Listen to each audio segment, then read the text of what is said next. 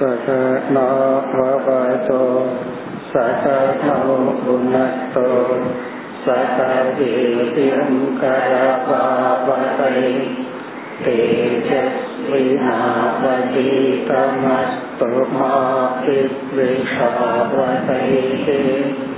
ॐ शान्ति शान्ति शान्तिः मुपति मून्रावद् श्लोकम् पूर्वं गृहीतं गुणकर्मचित्रम्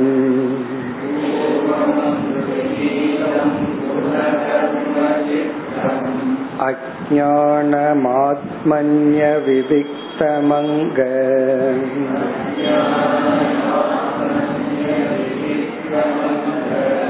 निवर्तते तत्पुनरीक्षयैव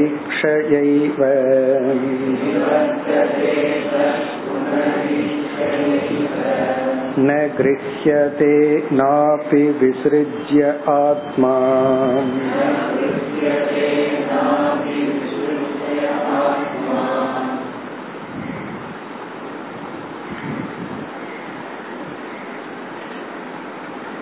இந்த அத்தியாயத்தில் கேட்கப்பட்ட கேள்வியானது சம்சாரம் என்கின்ற துயரத்தை அனுபவிப்பவன் யார்? அதுதான் மைய கேள்வி. அது அழியாத பரமாத்மாவாக இருக்க முடியாது. ஜடமான உடலாகவும் இருக்க முடியாது. அப்படி என்றால் யார் அனுபவிப்பது? அதற்கான பதிலை ஏற்கனவே பகவான் கூறினார். மீண்டும் இறுதியில் கூறி தன்னுடைய விசாரத்தை நிறைவு செய்ய இருக்கின்றார். இப்ப இந்த ஸ்லோகத்தில் இவ்விதம் சம்சாரியாக இருப்பது மோக்ஷத்தை அடைவது எல்லாமே மனம்தான். எப்படிப்பட்ட மனம்? ஆத்மாவினுடைய சைத்தன்யத்தை வாங்கி பிரதிபிம்பித்து கொண்டிருக்கின்ற உணர்வுடைய மனம்தான் சம்சாரி மோக்ஷம் என்ற அவஸ்தையை அனுபவிப்பது. ஆத்மா எதையும் எடுத்துக்கொள்வதில்லை எதையும் விடுவதில்லை. அதுதான் கடைசி வரி. ஆத்மா ந கிரஹியதே நாபி விசிறிஜக ந கிரஹியதேன எதையாவது தான் என்று எடுத்துக்கொள்வதும் இல்லை. பிறகு விட வேண்டியதும் இல்லை. பிறகு இதையெல்லாம் செய்வது யார்? பூர்வம் கிரகீதம் ஞானத்துக்கு முன் குண கர்ம சித்திரம். குணத்தாலும் கர்மத்தாலும் உருவான இந்த உடலை ஆத்மாவுடன் கலந்து புரிந்து கொண்டது நம்முடைய மனம். அந்த மனம் ஈக்ஷையா நிவர்த்ததே ஞானத்தினால் அஜானம் நீங்கி அந்த மனம் மோட்சத்தை அடைகிறது இப்ப இந்த கருத்து தான் இந்த அத்தியாயத்தினுடைய மைய கருத்து மேலும் பகவான் அடுத்த ஸ்லோகத்தில் यथा हि बाणो हृदये निर्चक्षुषाम्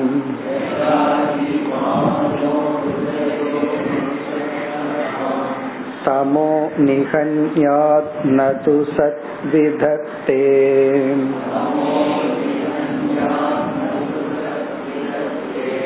एवं समीक्षा निपुणा सती मे।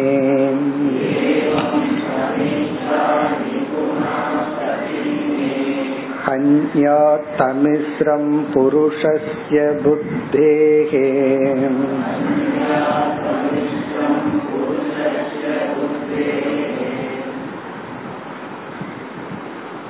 இந்த ஸ்லோகத்தில் ஞானத்தினுடைய ஒரு தன்மையை பகவான் குறிப்பிடுகின்றார்.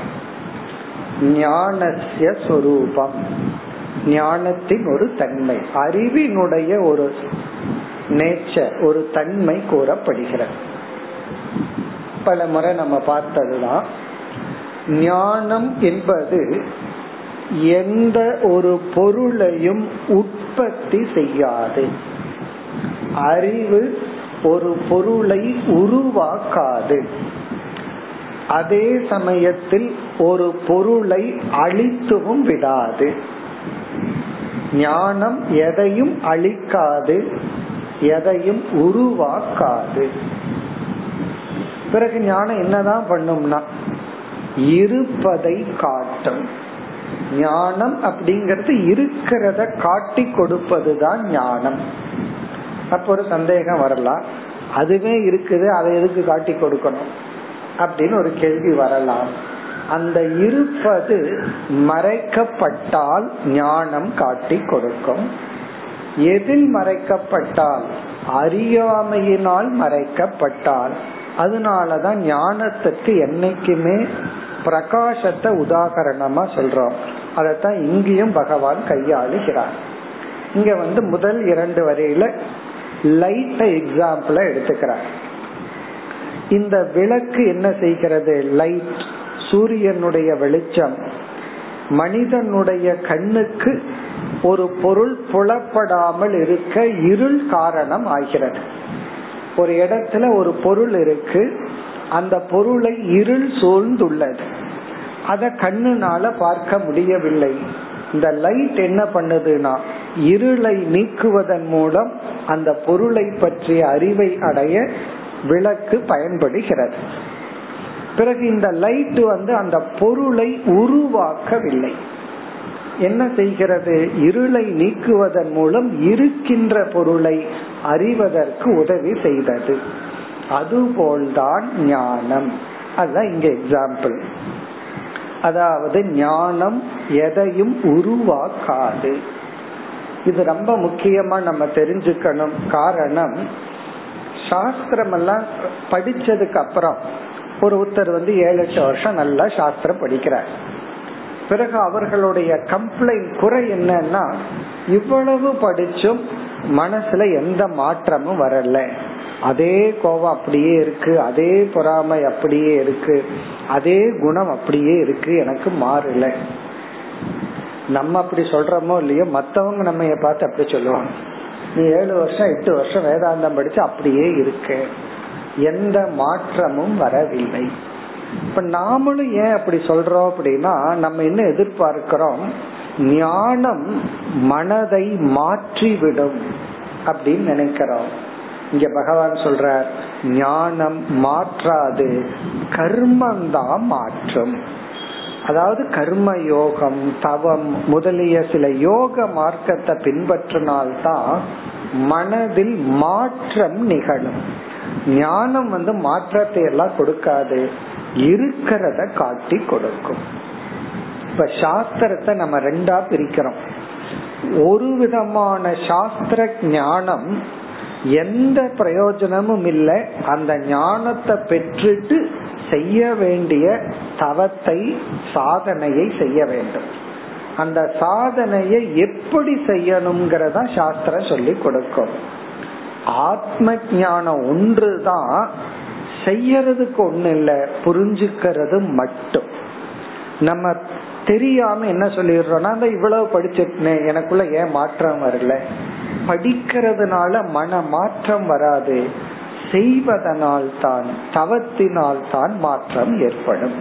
அப்படி ஞானத்தை பற்றி ஒரு முக்கிய கருத்தை பகவான் இங்கு குறிப்பிடுகிறார். இப்ப முதல் இரண்டு வரியில எக்ஸாம்பிள் இந்த உதாகரணத்தை பார்ப்போம். யதாஹி எவ்விதம் ஜஸ்ட் அஸ் பானோகோ உதயே.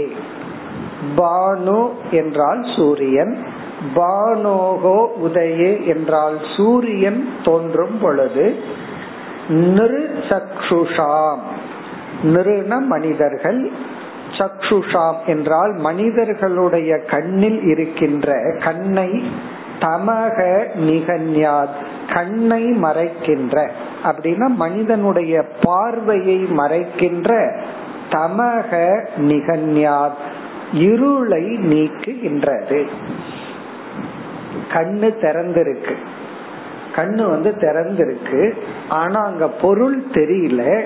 அதற்கு காரணமாக இருக்கின்றது இருள். அந்த இருளை நிகன்யாத் சூரியன் தோன்றும் பொழுது சூரிய வெளிச்சமானது அந்த இருளை நீக்குகிறது.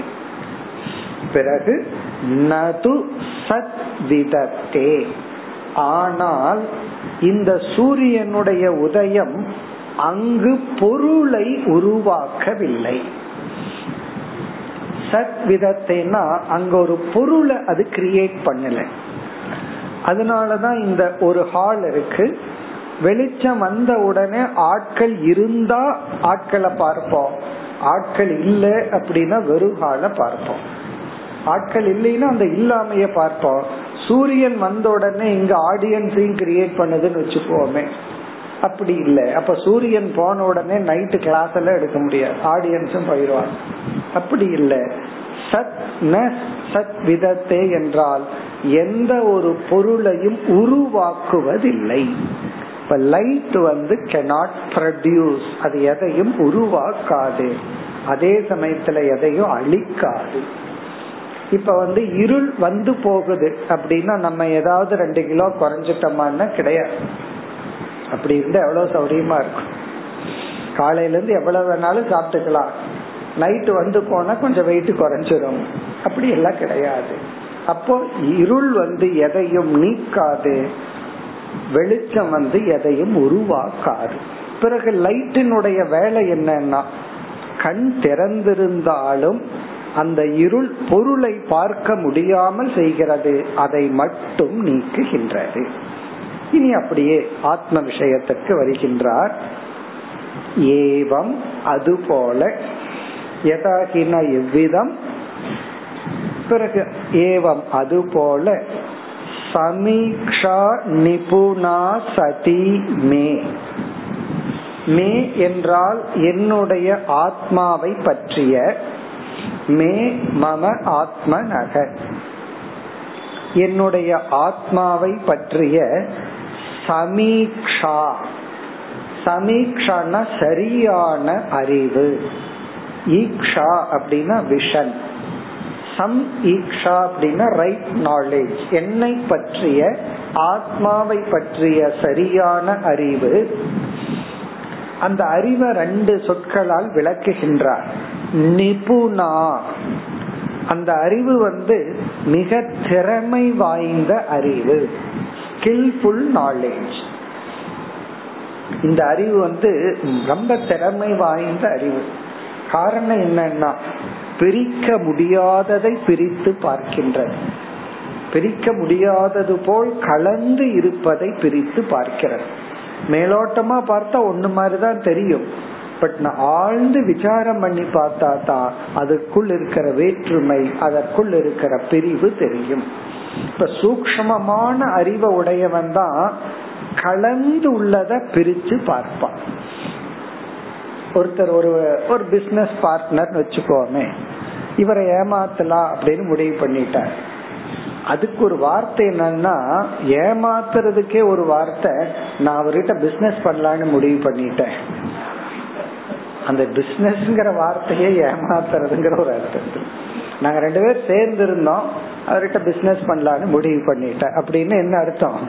அவரை ஏமாத்திடலான்னு முடிவு பண்ண அப்படி இவர் மனதுக்குள்ள முடிவு பண்ணிட்டு அவர் சிரிக்கிறாரு பேசுறாரு அவரை புகழ்றார் ஓவர் ட்ரஸ்ட் இருக்கிற மாதிரி காட்டுறார். இப்ப மேலோட்டமா பார்த்தா என்ன நடக்குதுன்னா நீங்க தான் அறிவாளி உங்களாலதான் எல்லாம் நடக்குது. இப்படிங்கிற வார்த்தையெல்லாம் தன்னை பாதுகாக்கிற மாதிரியும் புகழ்ற மாதிரி இருக்கு. நிபுணா தீகி கொஞ்சம் புத்தி வேலை செஞ்சா இவன் ஏன் எக்ஸ்ட்ராவா இந்த வார்த்தைய விடுறான்னு யோசிப்பான். இந்த எக்ஸ்ட்ரா வார்த்தைக்கு ஏதோ எக்ஸ்ட்ரா அர்த்தம் இருக்கு. அதான் நிபுணா தீகி அதாவது ஒவ்வொரு ஒருத்தருடைய ஆக்ஷன் ஆட்டிடியூடு சொற்கள்ல அதுக்குள்ள மறைஞ்சிருக்கிற உண்மை என்ன? மேலோட்டமா தெரியறது என்ன? மறைஞ்சிருக்கிற உண்மை என்ன? அதான் நிபுணம். நிபுணா சமீக்ஷான்னா மிக மிக திறமை வாய்ந்த அந்த ஆத்ம ஞானம் பிறகு சதி அடுத்த சொல். சதி அப்படின்னா உண்மையான ஞானம். இதுலயும் இதுலயும் ஒரு விசேஷம் இருக்கு. அதாவது ஒரு திருடன் திருடனும் அப்படின்னா அவனுடைய புத்தியும் நிபுணாதியாக இருக்கணும். ரொம்ப நிபுணனான புத்தியா இருக்கணும். ஏன்னா அவன் வந்து எந்தெந்த ஏரியாலிருந்து நம்ம கண்டுபிடிக்கிறதுக்கு வாய்ப்பு இருக்கு. எல்லாத்தையும் யோசிக்கணும். சாதாரணமா இருந்துட்டா யோசிக்கவே வேண்டாம். பேசாம இருந்துடலாம் சந்தோஷமா. ஒரு தப்பு பண்ணணும் அப்படின்னா எந்தெந்த ஏரியால இருந்து இத பிடிக்கிறதுக்கு வாய்ப்பு இருக்கு. அதெல்லாம் இவன் பூர்வபக்ஷி மாதிரி நம்ம பூர்வபக்ஷி பேசி சித்தாந்தம் சொல்றோம்ல அது போல அவன் அறியாம யோசிச்சு பிறகு அதையெல்லாம் இவன் டேக் கேர் பண்ணணும். அரெஸ்ட் பண்ணி தான் அந்த தவற பண்ண முடியும். அந்த ஏமாற்றுதலை பண்ண முடியும். ஒரு பிசினஸ் மேன் எங்கிட்ட சொல்லிட்டு இருந்தார். அதாவது வந்து அவர் வந்து அந்த பர்ச்சேஸ் டிபார்ட்மெண்ட்ல இருக்க அவரே ஒரு பொய்யான ஒரு பார்ட்டியை கிரியேட் பண்றாரா? அதாவது ஒரு இவங்கிட்ட இருந்து வாங்குறதுக்கு அவரு எல்லாம் அவரு தான் இவரு அவர்கிட்ட வாங்குறாரு அவரு இவர்கிட்ட விக்கிறாரு எல்லாமே என்னன்னா இவர் ஒரே ஒருத்தர் தான் அதுல வேற கமிஷன் எல்லாமே. இப்படி பல வருஷங்கள் நடந்துச்சான் எப்படி கண்டுபிடிச்சாங்கன்னா இவர் ஓனருக்கு மேல இவர் பெரிய செல்வந்தர் ஆயிட்டார். அப்பதான் கண்டுபிடிக்க முடிஞ்சுதான் இதெல்லாம் என்னன்னா சாதாரண விஷயம் கிடையாது. நிபுணா. இங்க சதிங்கிற வார்த்தை எதை சொல்லுதுன்னா ஈவன் பொய்யும் கூட அதுல ஒரு நிபுணத்துவம் இருக்கு. ஆனா இந்த ஆத்ம ஞானம் சத்தியமான ஞானம் உண்மையான அறிவு. அதனாலதான் அறிவு அப்படின்னு சொன்னா மனதுல தோன்றுகின்ற எண்ணம். அது உண்மையாம் இருக்கலாம் பொய்யாகவும் இருக்கலாம். இப்ப இந்த இடத்துல சதி அப்படின்னா சத்திய சத்தியமான ஞானம். சத்தியமான ஞானம்னா என்ன அர்த்தம்? யதா விஷயக ததா விருத்தி. வெளி பொருள் எப்படி இருக்கோ அப்படியே எண்ணம் ஏற்பட்டால் அது உண்மை. அப்போ உண்மையான என்னை பற்றிய ஆத்மாவை பற்றிய மிகவும் நுண்ணிய இந்த ஞானம் புருஷஸ்ய புத்தேகே. அந்த ஜீவனுடைய புத்திக்குள் இருக்கின்ற தமிஸ்ரம் ஹன்யாத். அந்த அஜானத்தை அழிக்கின்றது புருஷஸ்ய புத்தேகனா ஜீவனுடைய புத்தியில் இருக்கின்ற தமிஸ்ரம் அப்படின்னா இக்னரன்ஸ் அந்த அறியாமையை ஹன்யாத் அழித்து விடுகிறது. இப்ப இந்த இரண்டு ஸ்லோகத்துல பகவான் சொல்வதனுடைய சாராம்சம் என்னவென்றால் புத்தியில அஜானம் இருக்கு. அஜானத்துடன் கூடிய புத்தி சம்சாரியாக உள்ளது. அந்த புத்தியில் இப்படிப்பட்ட ஞானம் தோன்றுகிறது. அறியாமை நீங்குகின்றது. மோக்ஷத்தை அந்த புத்தி அடைகிறது. இதுதான் சாராம்சம். இனி அடுத்த ஸ்லோகத்தில் இந்த ஆத்மஸ்வரூபத்தை கூறி இந்த விசாரத்தை பகவான் ஒரு விதத்தில் நிறைவு செய்கின்றார். முப்பத்தி ஐந்தாவது ஸ்லோகம். येष स्वयं ज्योतिरजोप्रमेयः।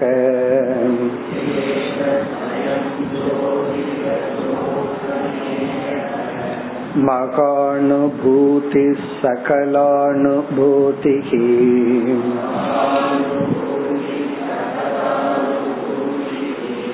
एकोद्वितीयो वचसां विरामे।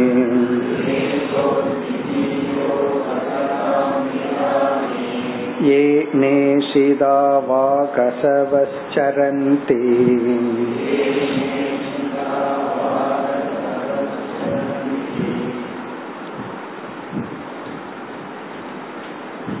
ஆத்ம தத்துவ உபதேசத்தை இந்த ஸ்லோகத்துடன் பகவான் நிறைவு செய்கின்றார் இனி அடுத்த ஸ்லோகத்திலிருந்து இந்த விசாரத்துக்கு முடிவுரை கொடுக்க இருக்கின்றார் இந்த ஸ்லோகத்தில் ஆத்மாவினுடைய சொரூபம் மிக அழகாக கூறப்படுகிறது.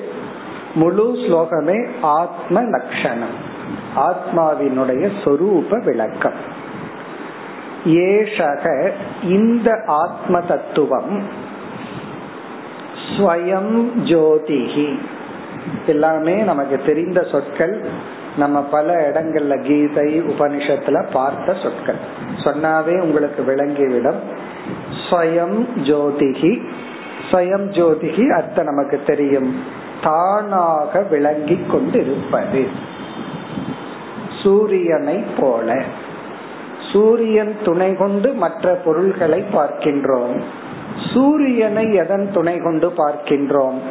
அது தன்னை தானே விளக்கி கொண்டு இந்த உலகத்தையும் விளக்குகின்றது. அதுபோல ஆத்மா தன்னை தானே விளக்கி கொண்டு மனம் புத்தி உலகம் இவைகளை விளக்குகிறது.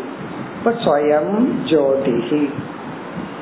ஆத்மாவை வேறொன்று வந்து விளக்க வேண்டிய அவசியம் இல்லை. அதான் கருத்து. அடுத்த சொல் அஜக. இப்படிப்பட்ட ஆத்ம தத்துவம் பெறப்பட்டது அனாதிகி. அஜகன பெறப்பட்டது என்ன எந்த ஒன்று ஒரு மாதிரி பிறக்குதோ அது மாறிக்கொண்டே இருக்கும். பிறகு மடிந்து விடும். ஒரு மாதிரினா ஒரு விதத்துல ஒரு காம்பினேஷன்ல பிறக்குது. இப்ப நம்ம உடல் இருக்கு. ஒவ்வொரு உடலும் ஒவ்வொரு காம்பினேஷன்ல இருக்கு. பிறகு மாறிக்கொண்டு வருகிறது இறக்கின்றது. அதே போல மனமும். அப்படி இல்லாதது ஆத்மஸ்வரூபம். அடுத்த சொல் அப்பிரமேயக பிரமேயம் என்றால் இந்திரியங்களுக்கு புலன் ஆவது. அப்பிரமேயம் என்றால் இந்திரியங்களுக்கு விஷயம் ஆகாதது. இதையெல்லாம் தெரிஞ்சிட்டோம்னா தான் நமக்கு வந்து அந்த ஆத்மாவை பார்க்கணும் புலன்கள் வழியா அதை கிரகிக்கணுங்கிற புத்தி போகும். இப்ப ஆரம்பத்துல எல்லாருக்கும் வர்ற சந்தேகம் என்னன்னா நீங்க கடவுளை பார்த்தீர்களா? கடவுளை பார்க்க முடியுமா? இந்த கேள்வியிலேயே ஒரு தப்பு இருக்கு. என்ன தப்பு? கடவுளை பார்க்க முடியுமா? நீங்க பார்த்தீங்களாங்கிற கேள்வியிலேயே அது பார்க்கப்படும் பொருள்னு முடிவு பண்ணிட்டு கேட்டார். அப்ப அந்த கேள்வியிலேயே தப்பு இருக்கு. அதுக்கு ஏதாவது பதில் சொன்னா நேரடியா பதில் சொல்லுங்க சுத்தி வளைச்சு சொல்லாதீங்கன்னு வேற சொல்லுவாங்க. ஆத்மாவை பார்த்திருக்கீங்களான்னு ஒருத்தர் நம்ம கிட்ட வந்து கேக்குறாங்க. நம்ம டைரக்டா பதில் சொல்ல முடியாது. அதாவதுன்னு ஆரம்பிப்போம். உடனே அதுக்கு பொறுமை இருக்காது. அதாவது நல்லா சொல்லாதீங்க. நேரடியா சொல்லுங்க. ஒன்னு எஸ் ஆர்னோ இல்ல டிக் பண்ற மாதிரி பதில் சொல்லுங்க எப்படி பதில் சொன்னாலும் அது தப்பு. பார்க்கலைன்னு சொன்னாலும் பார்க்காத ஆத்மாவை பத்தி நீங்க எங்கிட்ட பேசிட்டு இருக்கீங்களான்னு கேட்டுருவாங்க. பார்த்தீங்கன்னா பார்த்து நீங்க இப்படித்தான் இருக்கீங்களான்னு கேட்டுருவாங்க. அதனால நம்ம பதிலே சொல்ல முடியாது. அப்புறம் அல்லது பார்த்துட்டோம்னு சொன்னாவே ஆத்மா அழியக்கூடிய பொருள் ஆகிவிடும் இப்ப அப்புறமேயக புலன்களுக்கு எட்டாதது. அப்படின்னா அது இல்லையா? ஸ்வயம் ஜோதிகி தானாகவே ஒளிர்ந்து கொண்டிருப்பது. பிறகு மகானுபூதிகி. இரண்டாவது வரையில இரண்டு அழகான சொற்கள். மகானுபூதிகி. அனுபூதி என்றால் சைத்தன்ய சொரூபம். மகா அப்படின்னா பூர்ணமான நிறைவான சைத்தன்ய சொரூபம். பிளவுபடாத நிறைவான சைத்தன்ய சொரூபம். மகானுபூதிகி. இந்த அனுபூதிங்கிற சொல்லுக்கு இரண்டு பொருள் இருக்கு. ஒன்று வந்து மனசுல ஏற்படுகின்ற ஞானத்தையும் அனுபூதின்னு சொல்லலாம். ஞானத்துக்குரிய பொருளையும் அனுபூதின்னு சொல்லலாம். ஞானமும் அனுபூதி ஞான விஷயமும் அனுபூதி. இந்த இடத்துல ஞானம் சொல்லப்படுகிறது ஆத்மா சொல்லப்படுகிறது. மகானுபூதிகி என்றால் பூரண சைத்தன்யம். மகா அப்படின்னா வரையறுக்கப்படாத என்று பொருள். அன்லிமிட்டட் கான்சியஸ்னஸ் வரையறுக்கப்படாத சைத்தன்ய சொரூபம். அதாவது சைத்தன்ய சொரூபம் வரையெடுக்கப்படாததாக உள்ளது. அடுத்தது சகலானுபூதிகி. சகலானுபூதிகினா எல்லா வரையறுக்கப்பட்ட அறிவுக்கும் ஆதாரமாக உள்ளது. சகலம்னா எல்லா. எல்லா அனுபூதி அப்படின்னா எல்லா அறிவுக்கும் ஆதாரமாக உள்ளது. ஒவ்வொரு அறிவும் அந்த அறிவுக்குள்ள ரெண்டு அம்சம் இருக்கு. ஞான நாம ரூபம் ஆதார சைத்தன்யம்னு ரெண்டு அம்சம் இருக்கு. அப்படி அனைத்து நாம ரூபத்திற்கும் ஆதாரமாக இருக்கின்ற சைத்தன்யம். மகானுபூதிகி சகலானுபூதிகி. மூன்றாவது வரியில் ஏகக. இந்த சைத்தன்யம் இந்த ஆத்மா ஏகக ஒன்றாக உள்ளது. ஒன்று என்றால் அது பிளவுக்கு உட்பட்டது. அரை முக்கால் அப்படி ஆகலாம் அல்லவா? அத்விதீயக. அதே சமயத்தில் இரண்டற்றது. இந்த ஒன்றை இரண்டாக்க முடியாது. ஒன்றை எப்படி இரண்டாக்குறதுன்னு கேட்டா ஒரு ஆப்பிள் இருக்கு வெட்டினா ரெண்டாக்கிடுறமல்ல. பாதி பாதியா கூறு போடுறமல்ல. அப்படி கூறு போட முடியாதது. பங்கு போட முடியாதது. இப்ப அத்விதீயகன பிளவுபடாத ஏகஸ்வரூபம் சொரூபம் இரண்டற்ற தத்துவம். வச்சசாம் விராமி. பாத்தின்னு ஒரு வார்த்தையை சேர்த்திக்கணும். நம்முடைய வாக்கு எங்கு சென்று தொட முடியாமல் திரும்புகின்றதோ அந்த இடத்தில் இப்படிப்பட்ட சைத்தன்யம் விளங்கி கொண்டுள்ளது. வச்சசாம் விராமே ஏஷக ஸ்வயம் ஜோதிகி விபாதி. இதனுடைய அர்த்தம் என்னன்னா அப்புறமேயக தான் சொல்லாலும் இந்திரியங்களாலும் விளக்க முடியாதது. வச்சசாம் விராமே விபாதி. பிறகு நான்காவது வரியில் ஏன ஈஷிதா வாக் அசவகச்ச சரந்தி. ஏன எந்த சைத்தன்யத்தினுடைய இருப்பினால் ஈஷிதா என்றால் அதனுடைய பிரசன்ஸ் இருப்பினால் வாக் இந்திரியமும் அசவக என்றால் பிராண தத்துவங்களும் சரந்தி செயல்படுகிறதோ.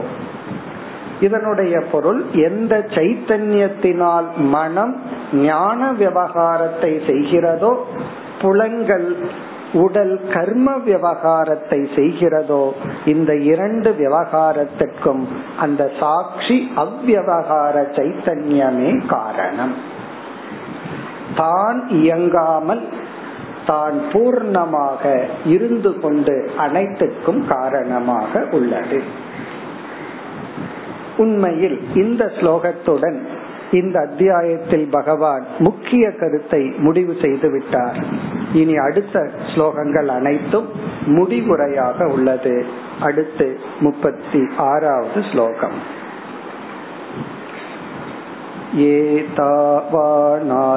एतावानात्मसम्मोहः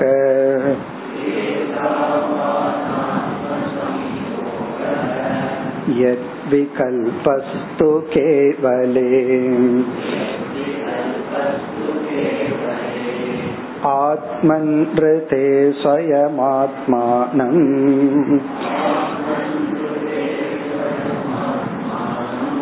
अवलम्बो न यस्य हि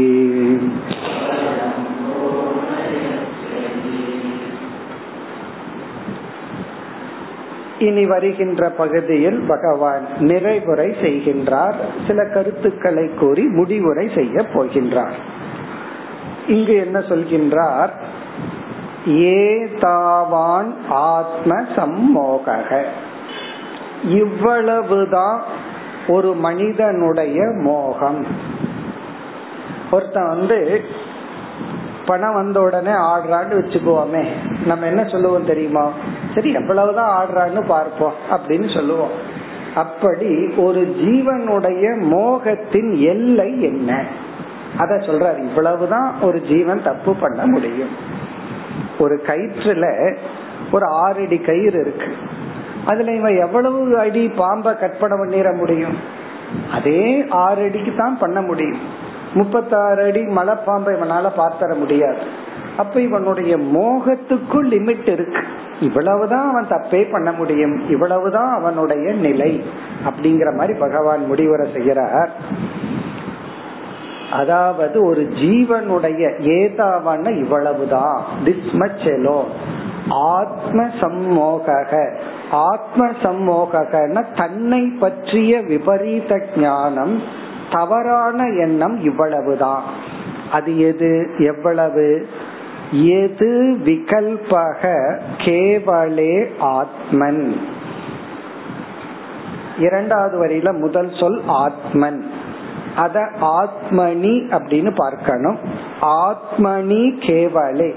கேவல ஆத்மன் என்றால் தூய்மையான ஆத்மாவிடம். கேவலம்னா இந்த இடத்துல தூய்மையான நிர்குணமான சுத்தமான ஆத்மாவிடம் எது விகல்பக? எதையெல்லாம் ஏற்றி வச்சானோ இந்த மூன்று சரீரத்தை ஏற்றி வச்சிட்டு இந்த மூன்று உலகத்தை அனுபவிக்கிறானே இதுதான் இந்த ஜீவனுடைய மோகம். அதாவது மோகத்தின் எல்லை. அவதின்னு சொல்லுவாங்க. மோகத்தினுடைய எல்லை என்னன்னா மூணு சரீரத்தையும் இந்த மூணு உலகத்தையும் இவன் பார்க்கிறானே.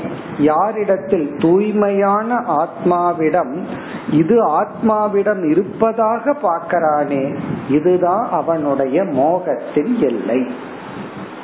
இப்ப எது விகல்பக? இங்க விகல்பம்னு சொன்னா இந்த உடலும் உலகமும். இந்த உடலை ஆத்மாவிடம் பார்த்து உலகத்தோடு சம்பந்தப்படுத்தி கொண்டுள்ளானே அதுதான் அவனுடைய மோகம். இப்ப முதல் பகுதியில ஏதாவான் ஆத்ம சம்மோக இவ்வளவுதான் ஒரு ஜீவன் செய்கின்ற மோக நிலை. இந்த விகல்பத்தை தூய்மையான ஆத்மாவிடம் பார்த்தல். பிறகு உண்மை என்ன? ஸ்வம் ஆத்மானம் ரிதே எஸ்ய அவலம்பக நகி. ஸ்வம் ஆத்மானம் ரிதே. தன்னுடைய ஆத்மஸ்வரூபத்தை தாண்டி இல்லாமல் ஸ்வம் ஆத்மானம்னா தன்னுடைய ஆத்மஸ்வரூபத்தை தாண்டி எஸ்ய இந்த உலகத்துக்கும் உடலுக்கும் அவலம்பக நகி இருப்பு என்பது இல்லை.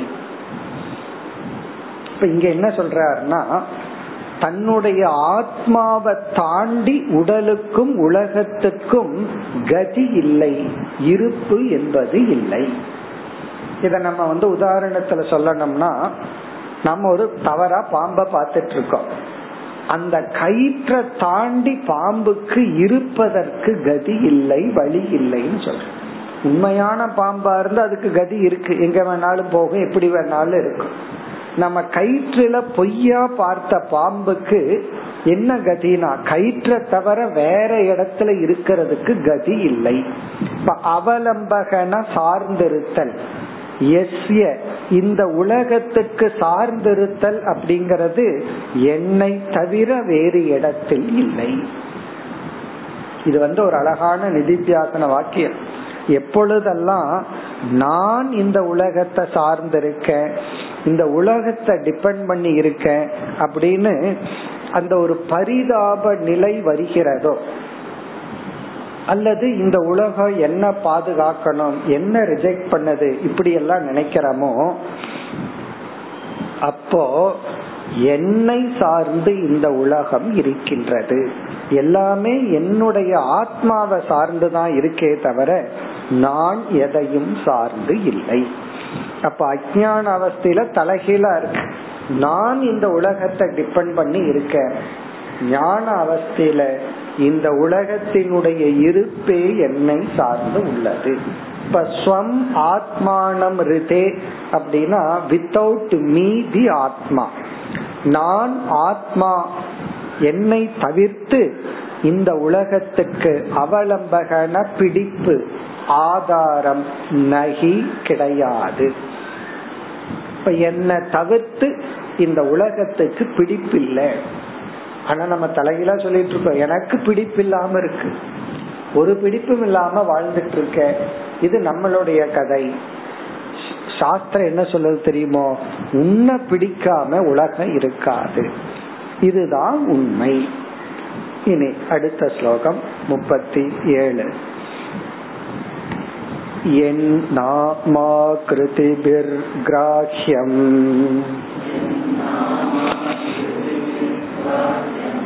पञ्चवर्णमभातितम्।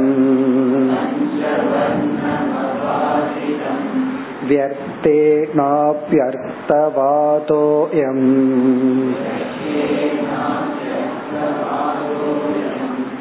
द्वयं पण्डितमानिनाम्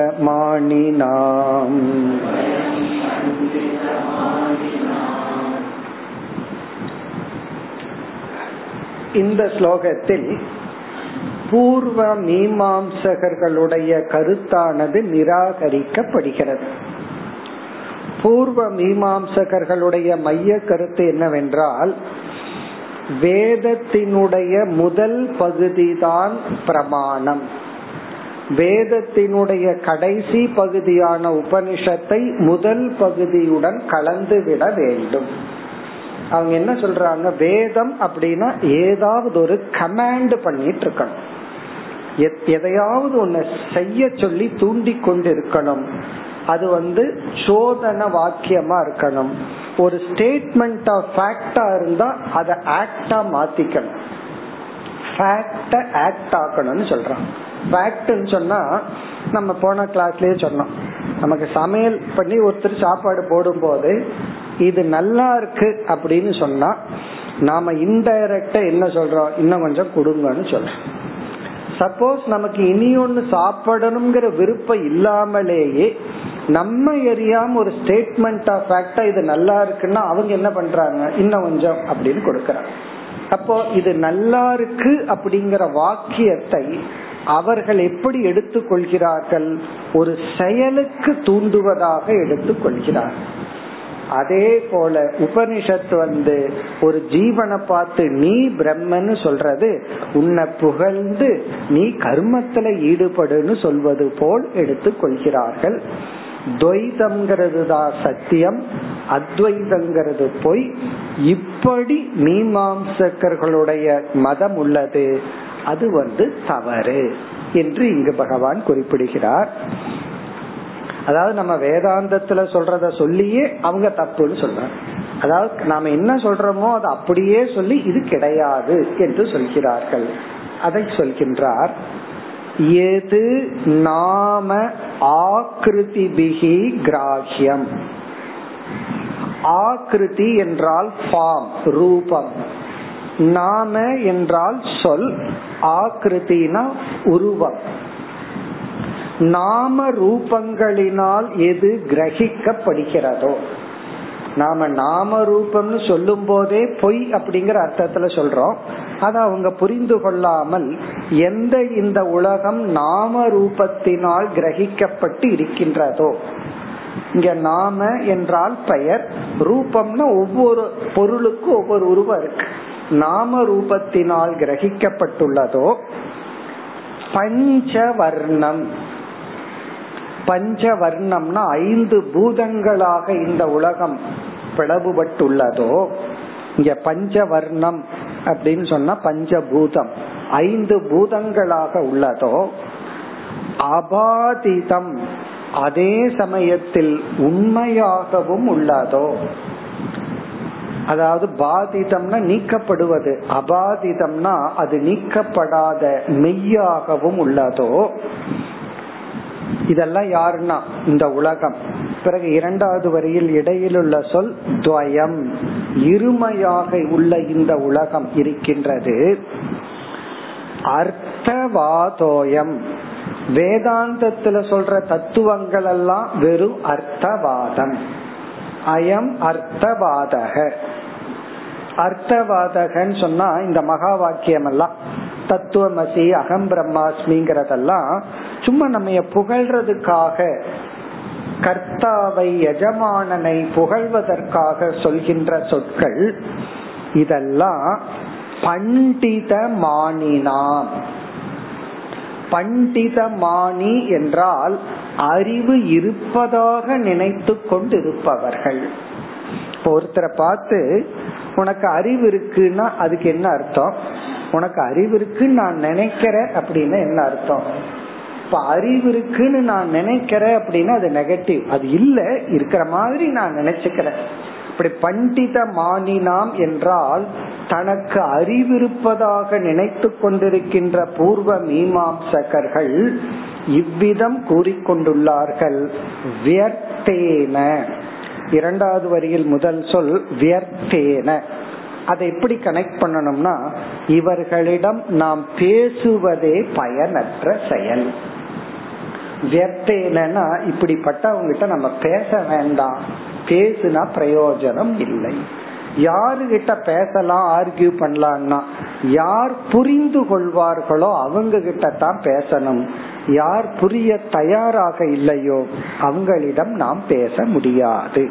இப்ப இப்படி பேசுபவர்களிடம் வியர்த்தேன வாதக பவதி. அவங்க கிட்ட பேசுனா அது பயனில்லை. ஆகவே பேச வேண்டாம். இனி அடுத்த ஸ்லோகத்தில் பகவான் வேறு கருத்துக்கு வருகின்றார். முப்பத்தி எட்டாவது ஸ்லோகம். योगिनोपक्वयोगस्य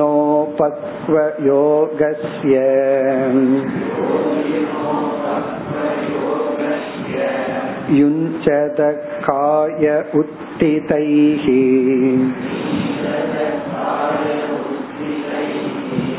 उपसर्गै विहन्येत तत्रायं विहितो विधिः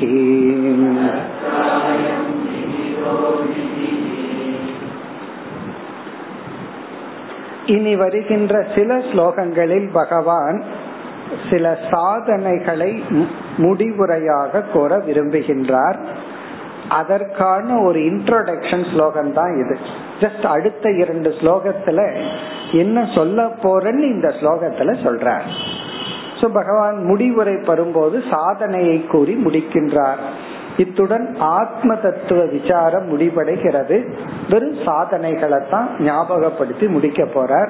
பிறகு ஒரு எச்சரிக்கையுடனும் முடிக்க போறார். என்ன எச்சரிக்கைனா சித்திகளுக்குள்ள போய் வீழ்ந்து விடாதீர்கள். இந்த மாயதந்திரம் ஜாலம் எல்லாம் வேண்டான்னு சொல்லி முடிக்க போறார். சோ அதற்கான ஒரு அறிமுகம். அபக்குவ யோகசிய யோகி நக. யோகி நக என்றால் சாதகர்கள். அபக்வ யோகசிய என்றால் சாதனையை முழுமையாக்காமல் இருந்து கொண்டிருக்கின்ற சாதகர்கள். அபக்வ யோகி அப்படின்னு சொன்னா யோகத்தை பூர்த்தி செய்யாமல் சாதனா அவஸ்தையில் இருக்கின்ற யோகிகள். யுஞ்சதக. யுஞ்சதகன தன்னை சாதனையில் ஈடுபடுத்தி கொண்டிருக்கும் பொழுது காயக என்றால் இந்த உடல். இந்த காயகங்கிற இடத்துல உடலும் மனதும் இந்த ரெண்டும் சேர்ந்து.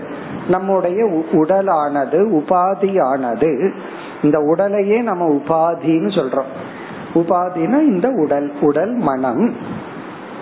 உத்திதைகி உபசர்கைகி விகன்யேத.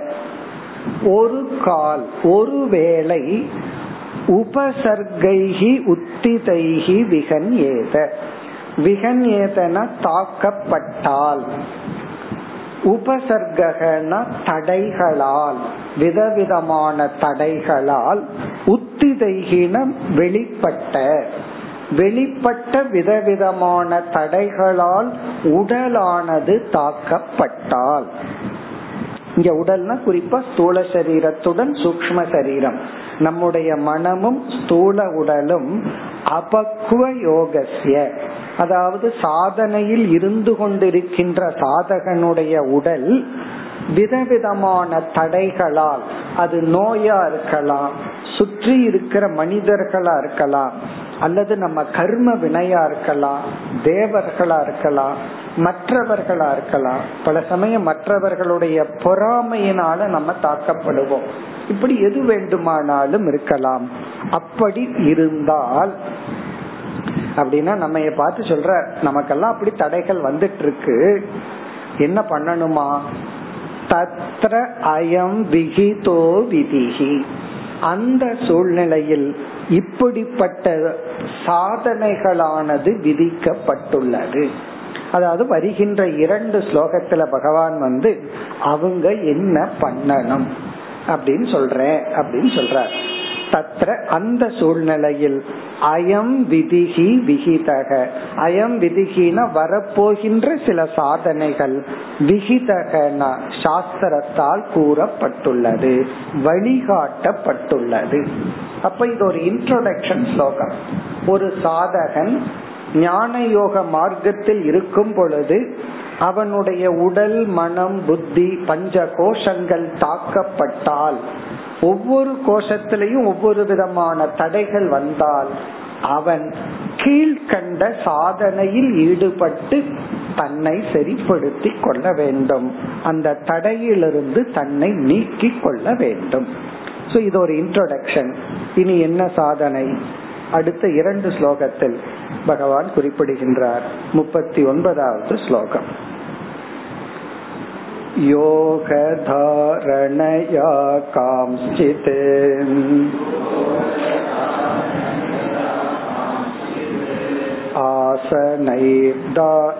आसनैर्धारणान्वितैः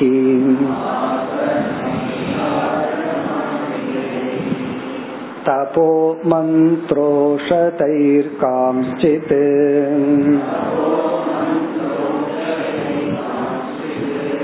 उपसर्गान् विनिर्दहे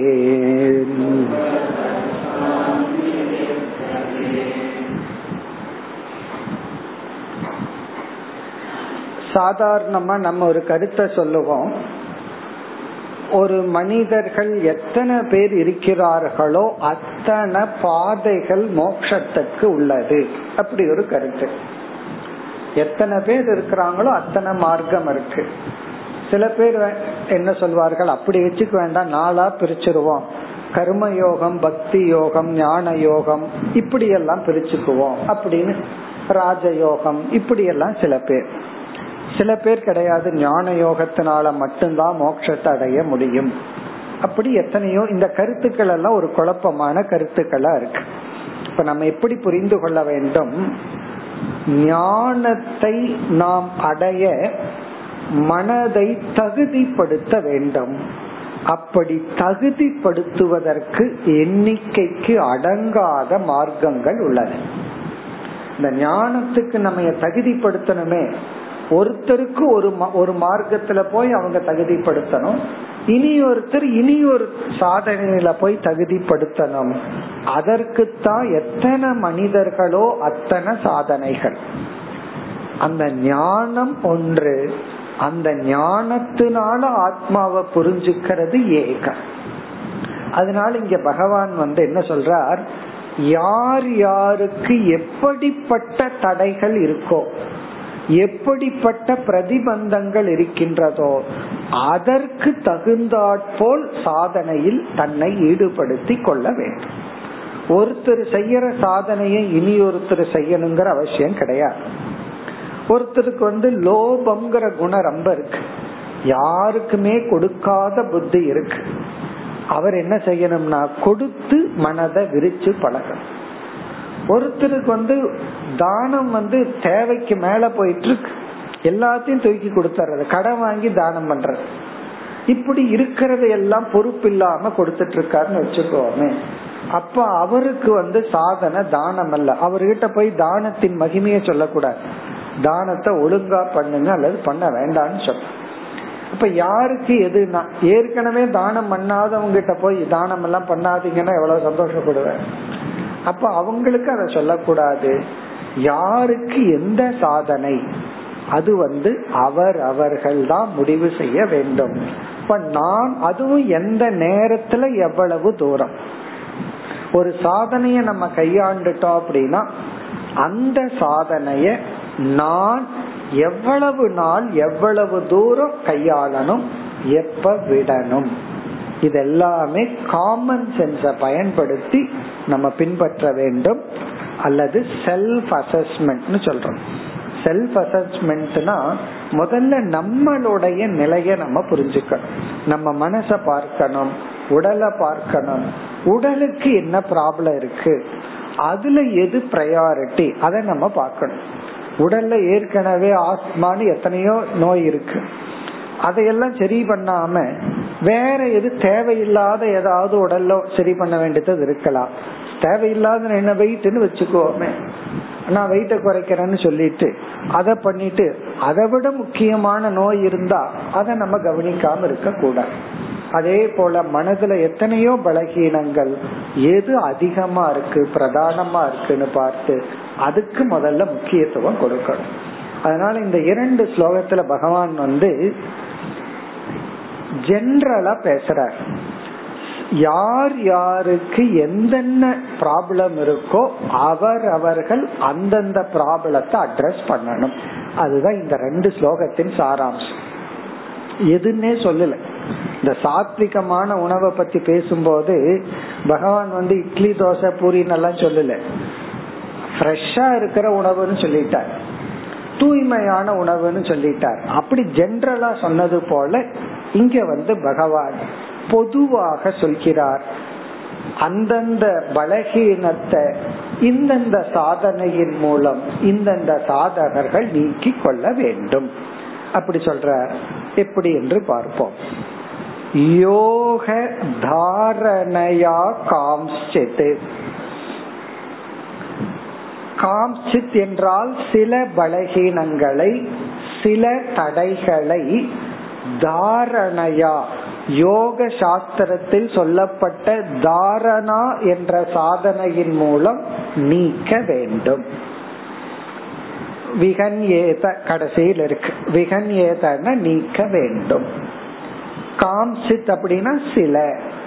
சில தடைகளை தாரணா என்ற சாதனையின் மூலமாக நீக்க வேண்டும். இங்க தாரணா அப்படின்னு சொன்னா ஒரு விதமான தியானம். தியானத்துக்கு முன்னாடி இருக்கிற சாதனை. அஷ்டாங்க யோகத்துல இருக்கிற ஒரு பகுதி. பிறகு ஆசன தாரண அன்பிதைகி ஆசனைகி தாரணா அன்பிதைகி தாரணையுடன் கூடிய ஆசனைகி இங்க ஆசனம் அப்படின்னு சொன்னா உடலை ஆரோக்கியமாக வைத்திருக்கின்ற சில சாதனைகள். ஏன்னா இந்த உடல் உபாதியில நமக்கு வந்து இந்த ஆன்மீக பயணம் வந்து தடைப்படுதுன்னு வச்சுக்கோமே. அதனால ஆசனைகி ஆசனங்களுடன் கூடிய யோக தாரணங்கள் மூலமாக காம்சித் உபசர்கான் சில தடைகளை நாம் முயற்சி செய்து நீக்க வேண்டும். இதில் ஜென்ரலா சொல்ற பிறகு இரண்டாவது வரியில் தபோ மந்திர ஓஷதைகி காம்சித்து காம்சித்துனா சில தடைகளை தப தவங்கள் மூலமாக. நம்ம பார்த்துக்கணும் என்ன ப்ராப்ளம் எனக்கு இருக்கு? அதுக்கு நான் எப்படிப்பட்ட தவம் செய்ய வேண்டும்? அப்படி தவத்தின் மூலமாக சில பிரதிபந்தங்களை சில தடைகளை நீக்க வேண்டும். தடைகளை நீக்கிறதுன்னு நெகட்டிவா சொல்றோம். பாசிட்டிவா சொன்னோம்னா அதிகாரித்துவத்தை அடைய வேண்டும். தகுதியை பெற வேண்டும் அல்லது தகுதியின்மையிலிருந்து வெளிவர வேண்டும். இங்க தபம்னு பொதுவா சொல்லிட்டார். நாம் செய்யற எல்லா சாதனைகளும் காலையில எழுந்து பல் துவக்கிட்டு காஃபி குடிக்கிறதுல ஆரம்பிக்கலாம். பல் துவக்காம ஆரம்பிக்கிறத விட பல்ல சுத்தம் பண்றதிலிருந்து தவந்தான் தவம். அப்படிப்பட்ட தவத்தினால் மந்திரம் மந்திரங்களினால். என்ன சில பேர் வந்து இந்த தடைக்கு இந்த பலகீனத்துக்கு இந்த மந்திரத்தை உச்சாரணம் பண்ண பலகீனம் நீங்கும் அப்படின்னு எல்லாம் இருக்கு. அப்படி அந்த மந்திரங்கள் துணை கொண்டு இங்க மந்திரம்னா நம்ம நினைச்சு கூடாது அந்த மந்திரம் தந்திரம் பண்ணி நீக்கிறது அப்படின்னு சொல்லி.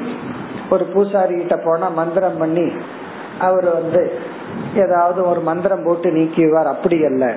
மந்திரம்னா மந்திர ஆவருத்தின்னு அர்த்தம். மந்திரங்களை ஆவருத்தி செய்வதன் மூலம் ஜபம் செய்வதன் மூலம் சில பலகீனங்களை நீக்கிற சில மந்திரங்களை ஆவருத்தி செய்வதன் மூலம் ஓஷதைகி அப்படின்னா உடல் சில மருந்துகள் மூலம் ஓஷதி அப்படின்னு சொன்னா சில மெடிசன்ஸ் ஆசனம் அப்படிங்கிறது உடற்பயிற்சி. உடல்ல சில குறைகள் இருந்தா அதற்குரிய மருத்துவத்தை எடுத்துக்கொண்டு காம்சித் உபசர்கான் விகன் ஏத. சில உபத்திரங்கள் சில தடைகளை நாம் முயற்சியுடன் நீக்க வேண்டும்.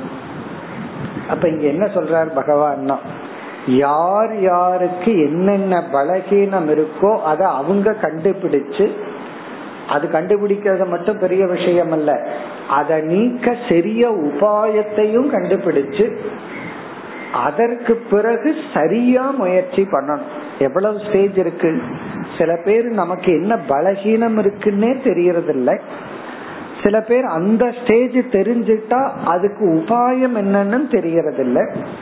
சில பேர் தெரிஞ்சு வச்சுட்டு பேசாம இருப்பார்கள். மருந்தும் இருக்கும் ஆளும் இருக்கும் சாப்பிட மாட்டாங்க அதனாலதான் தர்க்க சாஸ்திரத்துல இந்த மருந்து இவருடைய நோயை நீக்குமான்னா தர்க்க சாஸ்திரத்துல என்ன சொல்லுவார்கள்? நீக்காதுன்னு சொல்லுவாங்க. பிறகு என்ன நீக்கும்னா? ஔஷத சேவா. அந்த மருந்தை சாப்பிட்டா நீக்குமா? ஏன்னா மருந்தும் மருந்து சாப்பிடுறதுக்கும் வித்தியாசம் இருக்கு. ஆனா பல மருந்தெல்லாம் வீட்டுல பாத்தீங்கன்னா பாதி சாப்பிட்டு மீதி அப்படியே இருக்கும். சாப்பிடாம அப்படியே இருக்கும். அப்போ அந்த மருந்த சேவை அதை எடுத்து அதை பயன்படுத்தி அனுஷ்டானம் பண்ணணும். அப்பொழுதுதான் பயன் கிடைக்கும். அப்படி அவரவர்கள் பல ஸ்டேஜ கடந்து போகணும். தன்னுடைய பலகீனத்தை உணர்ந்து அதற்குரிய உபாயத்தை உணர்ந்து அதை சரியாக முழுமையாக முயற்சி செய்து நீக்கி தன்னை தகுதிப்படுத்திக் கொள்ள வேண்டும் அல்லது தடைகளை நீக்க வேண்டும் அடுத்த ஸ்லோகத்தில் மேலும் சில தடைகளை நீக்க உபாயம் கூறுகின்றார் அடுத்த வகுப்பில் பார்ப்போம் ஓம் போர் நமத போர் நமிதம் போர் போர் நமுதச்சதே पूर्णस्य पूर्णमादाय पूर्णमेवावशिष्यते ஓம் சாந்தி சாந்தி சாந்தி